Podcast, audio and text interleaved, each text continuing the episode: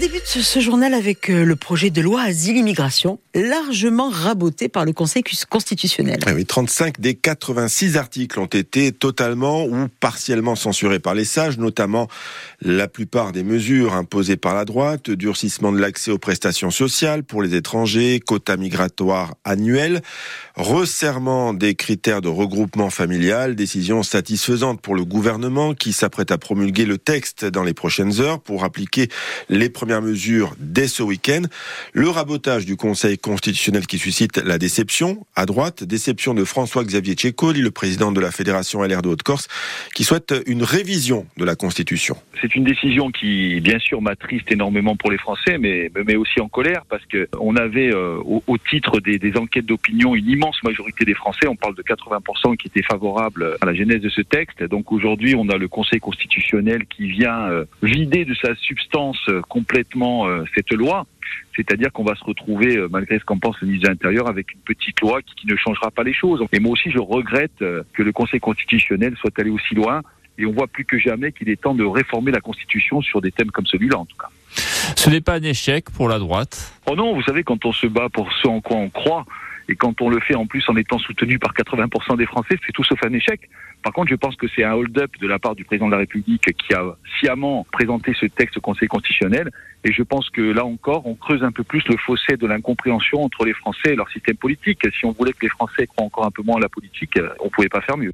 Et autre caillou dans la chaussure du gouvernement, la crise agricole, après avoir installé des barrages sur les autoroutes un petit peu partout en France, les agriculteurs menacent maintenant de bloquer Paris aujourd'hui de 14h à minuit, euh, a priori des barrages filtrants selon la FNSEA d'Île-de-France, des blocages au moment où le Premier ministre Gabriel Attal doit faire des annonces pour calmer la colère du monde agricole. À Corté, on voté hier pour les conseils centraux de l'université. Oui, égalité de sièges euh, à l'issue du dépouillement. Euh, hier soir, les deux listes, euh, Juventus Paulina et Unitapel Universita, ont remporté 10 sièges chacun, mais avec une majorité de voix pour la liste commune d'Unitipel Universita. Égalité de représentation, donc, à l'issue de cette élection entachée par des accusations de fraude de la part d'Unitipel Universita contre la Juventus Paulina, un résultat qui renforce le syndicat après ses suspicions pour euh, la présidente de la GP, Ercilia euh, Genovesi. Malgré toutes les diffamations et les calomnies qui ont été portées euh, à l'atteinte de la Jointe Pauline, on est heureux de constater que les étudiants ont continué à nous faire confiance. On arrive à une égalité de représentation avec 10 sièges pour la GP et 10 sièges pour la liste unique. On est satisfait parce que nous, notre but, c'était vraiment de représenter les étudiants. Donc, à travers ces 10 sièges, on va essayer au maximum de porter nos projets et de les voir se concrétiser. Mais en face du côté de la démarche UNID, on rappelle que la liste a remporté plus de voix et que les investigations sur les témoignages recueillis se poursuivent avec, si nécessaire, la possibilité de faire un recours, rappelle Anadea Prosperi, l'une des candidates de la liste commune. D'abord, nous tenons à, remercier nos, nos électeurs pour euh, leur confiance qu'ils nous ont renouvelée. Et nous, sommes très heureux de cette élection. Concernant cette fraude, nous, nos deux structures vont se, vont se réunir et euh, nos assesseurs qui étaient présents euh, lors du scrutin sont bien là pour vérifier jouer leur rôle et vérifier qu'il n'y a pas eu de problème.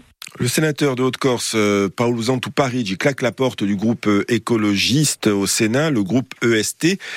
Écologie, Solidarité et Territoire, auquel il appartenait depuis son élection en septembre 2020 et qu'il a même contribué euh, d'ailleurs à créer. Euh, la décision a été prise il y a un peu plus d'un mois sur fond de désaccord sur la question des territoires, pas suffisamment prise en compte, estime le premier nationaliste Fémois Goursiga avoir fait son entrée au Palais du Luxembourg. Je ne m'y sentais plus tout à fait à l'aise pour la raison suivante et qui me semble la plus importante, c'est que la partie euh, de discussion sur les territoires, et encore plus aujourd'hui lorsqu'on parle d'autres d'autonomie, je ne parle pas de décentralisation, mais d'autonomie pour la Corse, était complètement euh, absente de nos discussions. Donc euh, pour moi, ça me posait un problème et je trouvais que l'état d'esprit du groupe aujourd'hui était quasiment basé, pour ne pas dire complètement basé, sur l'écologie. Et donc j'ai décidé de quitter ce groupe. Euh, leur position également au niveau national sur ce qu'on appelle le wokisme ont joué? Si je dis non, je vous mens un petit peu quand même. Je pense que Aujourd'hui, le groupe euh, écologiste euh, avait plutôt des tendances, euh, même si on arrivait à modérer un peu des choses à un moment donné, mais allant plutôt vers ces idées-là, oui. Aujourd'hui, Paul Zantuparigi fait partie des non-inscrits, mais ça ne va pas durer, assure le sénateur de la Haute-Corse qui affirme avoir été sollicité par d'autres groupes.